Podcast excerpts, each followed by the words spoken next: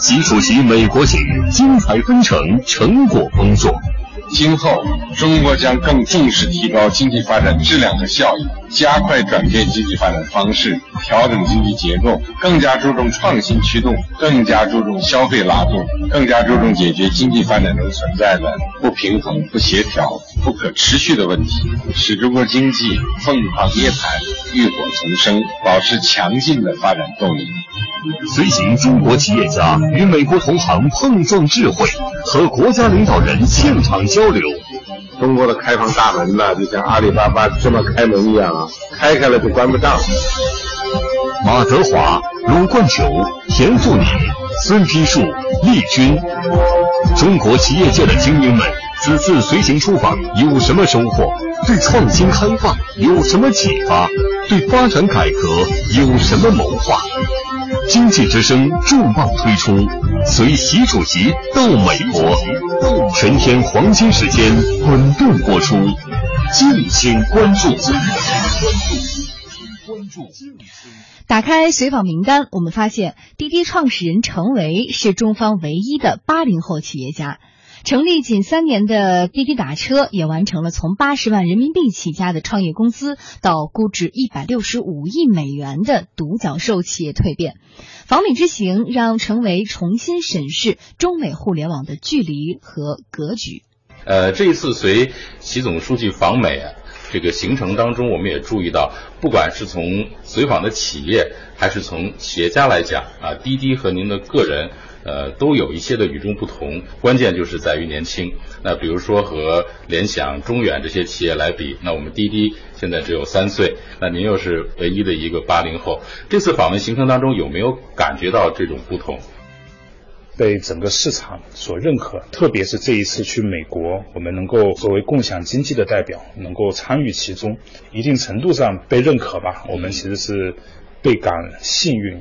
包括我们也在美国投资了美国的第二大的打车软件 Lyft，然后跟 LinkedIn 也有合作交流中，就大家大多还知道滴滴，再多的可能就不知道了。所以我们还需要做很多的一些工作。过去的十几年的互联网发展过程之中啊，更多的还是美国的企业投资中国，中国的互联网企业在学习美国，甚至有时候抄袭美国。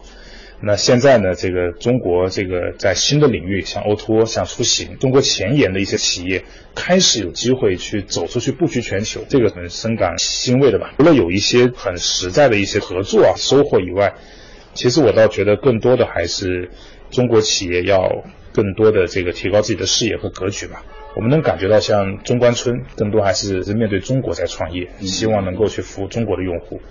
那我们看到了西雅图和硅谷的企业。啊，他们第一天的志向就是面向全球，嗯，他们希望通过科技的创新来服务全球的用户。那像这样的一些视野和格局，以及很多的创新诞生在美国，它背后的一些理念和机制，都给了我们很多的一些触动，既有一些时代的收获，也有一些感性的触动吧。嗯，这一次参加中美会谈的中美企业对比啊，就是从市值来讲。美方是中方的四倍啊，但是实际的差距是四十倍。您是否同意这个观点？那客观上讲，确实从市值到在全世界的这种影响力。那还是有差距的，这个我觉得我们要正视这个差距。比如说很多的技术其实都是美国发明的，嗯，但是像日本的企业，很多中国的企业在生产制造，最终这个商品的性价比上面又胜过了美国。嗯，那美国呢，它就会投入新的这种这种研发和创新里面去。那我觉得未来这个谁掌握真正上游的这种创新是最重要的。那我们这一次呢，也带回来了一些人才，在美国其实更多还是一些华人的前沿的一些科研领域的一些专家。我们告诉他们中国的。现状以后，很多人还是很愿意回来。嗯，我相信他们的待遇也很高。你是怎么打动他的？最大的挑战在哪里啊？他已经在美国那么长时间了，他回国有不安全感。嗯，特别是很多人有家庭、有子女，嗯这个对中国的这种教育、对中国的这种空气都有担心。对，往往是把老公谈妥了，老婆不同意，最后夭折了。不少我们觉得一流的人才给我们回来。嗯，我觉得真正打动他的是这份事业。中国呢有全球最大的市场，我们在一个巨大的一个机会里面，这些东西很多是在美国未必能够有的。中美。企业市值和影响力的巨大差距背后，根源是两国对上游创新的预判、专注和市场保护。眼下，滴滴、小米、猎豹等一批年轻优秀的中国互联网企业也开始加速国际化布局。而在程维看来，世界留给中国移动互联网布局的窗口期最多只有两年。程总，你觉得可能用多少的时间，我们的互联网企业才能跟美国的互联网企业一样，站到产业的？最高的这样的一个层级上下去，这两个维度吧。我觉得一个维度是创新的能力，有多少前沿技术的突破和创新产品是诞生于中国，不是美国。嗯。第二个呢，我觉得是国际化的实力，在这种非中非美的这种第三方的市场，比如说欧洲，比如说东南亚，是吧？到底？谁的产品更有竞争力？而现在呢，这个中国有越来越多的创新，在 O2O 领域，很多的创新是中国企业在主导了，啊，因为竞争太激烈了。这个像顺风车是吧？像像定制大巴这样的一些出行的产品，全世界范围之内还没有呢。嗯，那我们已经有了。像中国像小米啊、猎豹啊这样的一批优秀的这个科技企业，他们也开始国际化。啊，在很多像东南亚，像很多这样的一些市场取得了很好的成绩，趋势已经开始显现吧。但是真正要完全追赶上，我觉得可能还需要一代企业。你这一代企业还完成不了，是可以这样理解吗？不不不，希望是我们这代企业真的能成长起来。事实上面，你看 Uber 在全世界，嗯，还是起步比我们早，布局比我们广。这个我们还在国内厮杀的时候，在全世界范围之内。这个美国的企业就已经完成了初步的布局，这个是事实。嗯，好，那每一个机会出来以后，窗口期都不会太久的。嗯，微信是吧？这个像滴滴，好，它可能只有在全上只有一两年的这种窗口期。嗯，那如果不能够有效布局，你再去就晚了。今天微信再去全世界，像淘宝再去做全球化，都有很大的挑战。这个是目前的互联网的这样的格局。最终以中国企业。开始布局全球化和在引领新的这种技术创新，嗯啊为标准，证明中国企业的整体崛起。其实指的是，等到滴滴和程总这一代只要成长壮大起来，就已经 OK 了。这是我们的梦想。嗯，与习近平的零距离接触，让程维听到了主席对互联网加的肯定和勉励。尽管滴滴的成长之路并不平坦，但程维相信自己笃定的共享经济模式是正确的。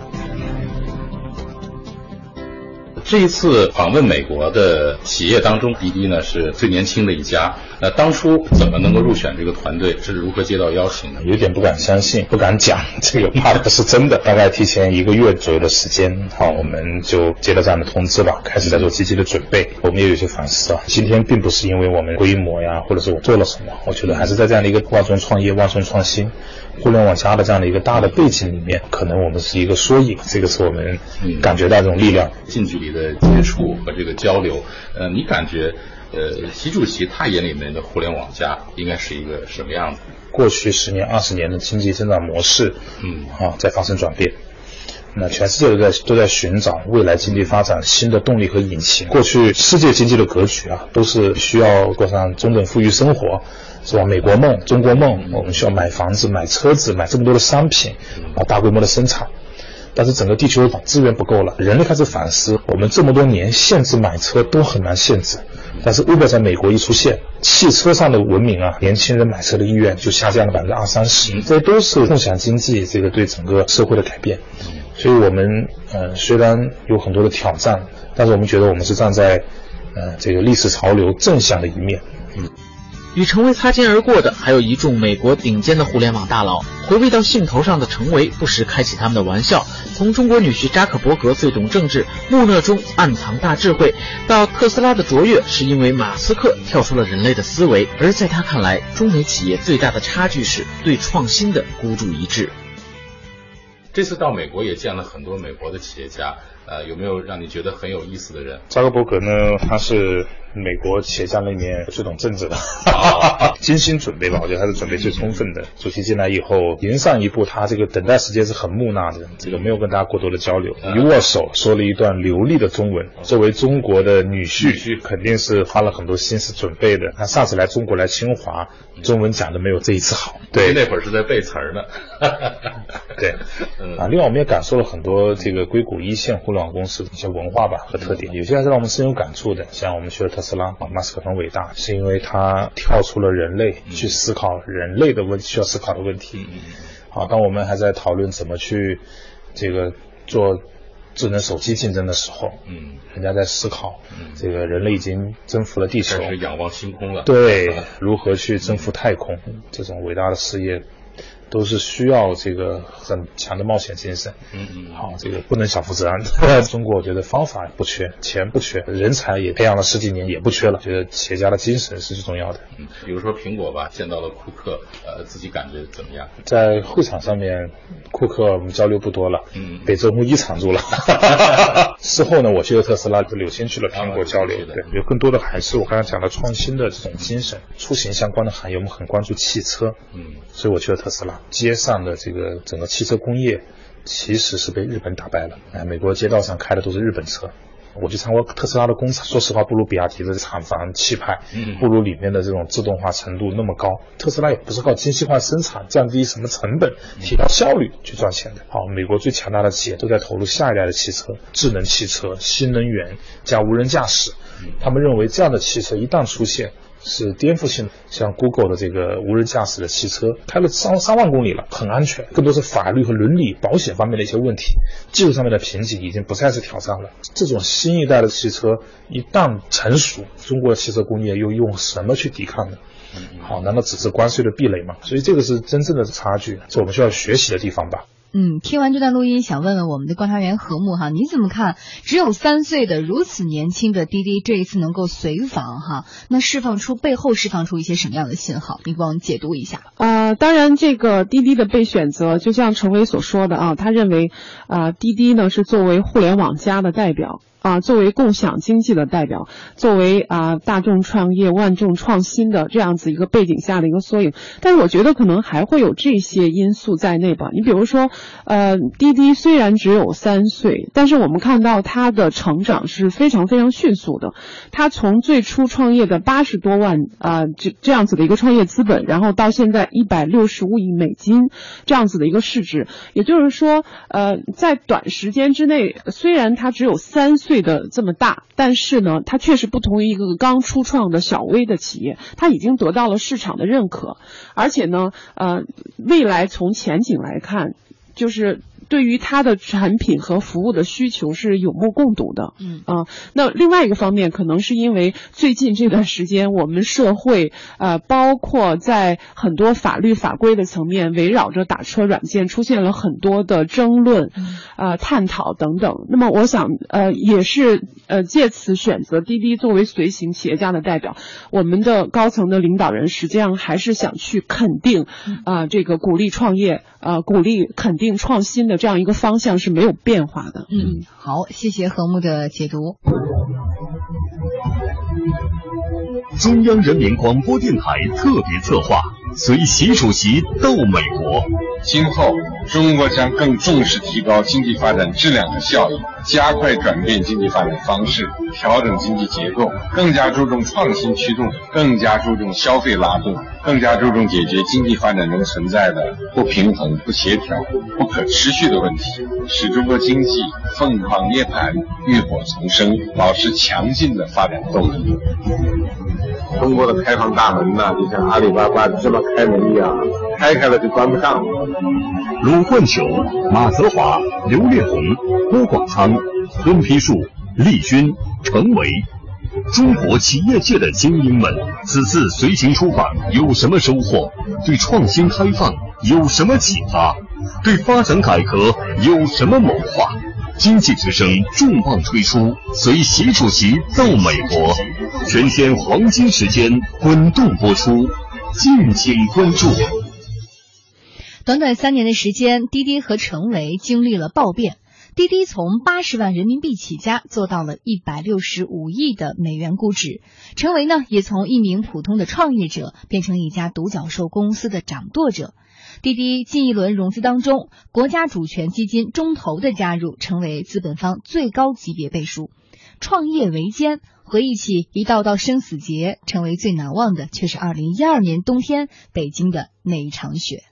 滴滴从三年前的呃八十万人民币，现在做到了一百六十多亿美元的这个估值。呃，有没有在这个过程当中，呃，给您印象特别深的这样的一些事情？太多了，太多了。我们很多同事进来以后说来滴滴三个月相当于过了一年，在滴滴干了一年，相当于过了一生。嗯 每天面对非常多的挑战，所以呢，你就会觉得日子过得特别快。一周以前的事情就变得很模糊了。早期很难，未来只会越来越难。那您觉得这一路上有没有，比如开哪扇门的时候觉得是最难的？嗯很难说最难吧，我觉得每一关都是生死关。最早期呢，我们做打车软件，我们一开始跟出租车公司谈，出租车公司呢听不懂，都在问我们有没有红头文件，基本上都是拒绝的。然后后面呢，我们再去地铁、火车站去跟司机推广。嗯出租车司机呢并不习惯用智能手机，他也没有智能手机。这个乘客也是一样，在最早的半年的时间里面，北京嗯也就一百辆车在线，这个很稀疏。那你为什么还要用？所以早期破冰啊是非常困难的啊，特别在没有资本的情况下面团队人数也不够的情况下面，好，那如果没有闯过去，那就死了。一二年我们创业，一四年以后，这个因为微信支付的补贴战役才开始有补贴这个东西啊，之前是完全是靠我们线下的同事，那真的是这个夜以继日啊，人可以休息，那个服务点不能休息。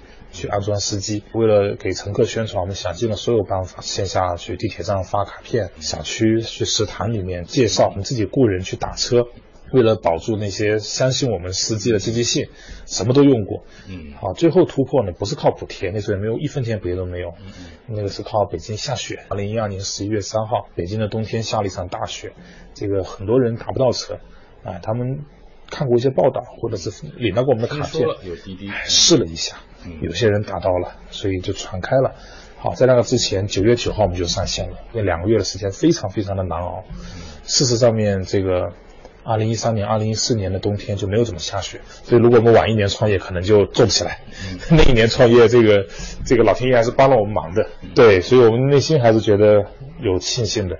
十四个月前，一桩没有谈拢的注资生意，却让程维和时任高盛中国区总经理的柳青在一家小饭馆里意外结缘，成就了这对后来享誉业内珠联璧合的拍档。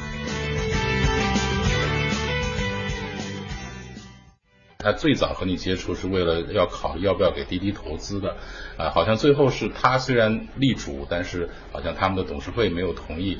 呃，当时好像柳青说了一句话，说我不能投你钱，但是我可以给你打工。我觉得柳青是一个很有主意的人，他在不断的做判断，什么是未来有价值的事情，他自己是最有价值的资本，他把自己投进去，其实是想得很清楚的。但这确实是一个偶然的机会，一般的这种投资如果拒绝掉，可能发个短信，因为是柳青，我们请他吃顿饭，我跟他两个人就在上地一个很小的一个湘菜馆里面，这估计他都没有去过这么小的菜馆吃饭。这个我跟他讲不行的时候，他说那不然就来我们这里干吧。我是嘎噔了一下子，当真的聊了一聊，没想到一个月他就加盟了我们，那很意外是吧？那肯定很意外啊。那个时候滴滴还很小啊，这是一个五六亿美金的一个一个企业，但是我心里知道，如果要完成我们自己的梦想和使命，我们怎么可能没有这样的人才？这是我们共同的梦想了。嗯，前两天这个他生病以后，这个还是坚持回来参加了我们的一个管理的会议。这个所有人都觉得你你图什么呢？他什么都有了，他自己也在反思，如果他没有了事业。没有了理想，就算轻松又如何？所以这也感动了我们，激励了我们。像这样的同事，我们有很多很多的。去年七月，Uber 创始人卡兰尼克来到中国拜访滴滴，程维把那次会面形容为火星式的对话，认为双方的模式完全不同。但眼下，Uber 成了滴滴在中国最大的劲敌，这是程维的一种失算吗？当时卡尼克也他就很难理解，比如说中国的这样的轿车系统为什么要预设一些爽约的设置，很难理解说为什么是开发出语音来叫车，而他的一些做法你也感到理解，比如说美国人怎么可以下车的时候不告诉你多少钱你就走，然后日日后我给你记账单，说多少钱你就必须要认多少钱。现在回头讲，您还认为这两个公司完全是冥王星和火星的吗？现在理解了，像《三体》一样，你要站在更高的维度往回看。滴滴跟优步啊是很不一样的，它是一个专车的软件服务，并且把它做到全球化。那我们是一个针对于中国人的一个出行平台。嗯嗯哎，我们觉得中国人的出行不应该只有专车呀，嗯嗯嗯，是吧？有多少人能坐得起专车呀？那那些坐公交、地铁的人怎么办呢？我们讲说这个优步呢，有点像亚马逊，做了 B to C 就做全世界；我们也像阿里，做了淘宝，做了天猫，做了支付宝，做团购。这个针对中国人的这种多元化、多模式的这样的一个平台台，对，这是我们定位的不同的。换句话讲，我们的布局是呃以我为主，我并不是针对谁。未来和优步有没有这种合作的可能性呢？我们已经结婚一次了，按道理来说，人一辈子只能结婚一次嘛，嗯，是吧？所以我 这个有婚姻法规定，所以我们这个这个不考虑再婚了。索纳塔打八折，真的吗？来易车商城，竟然折正五万，听说了吗？来易车商城，天宇免息免手续费，从哪儿买啊？来易车商城，更多特卖车型全国统一优惠，尽在易车商城，还有多种金融方案哦。为环保行动做节能先锋，一汽大众心系环保，不断致力于研发高效节能车型。大众品牌旗下五大产品，三十五款车型将享受国家对小排量汽车购置税减半政策，同时更有九款车型享受国家三千元节能惠民补贴。一汽大众创新不止，引领节能潮流。详情请咨询四零零八幺七幺八八八。一汽大众。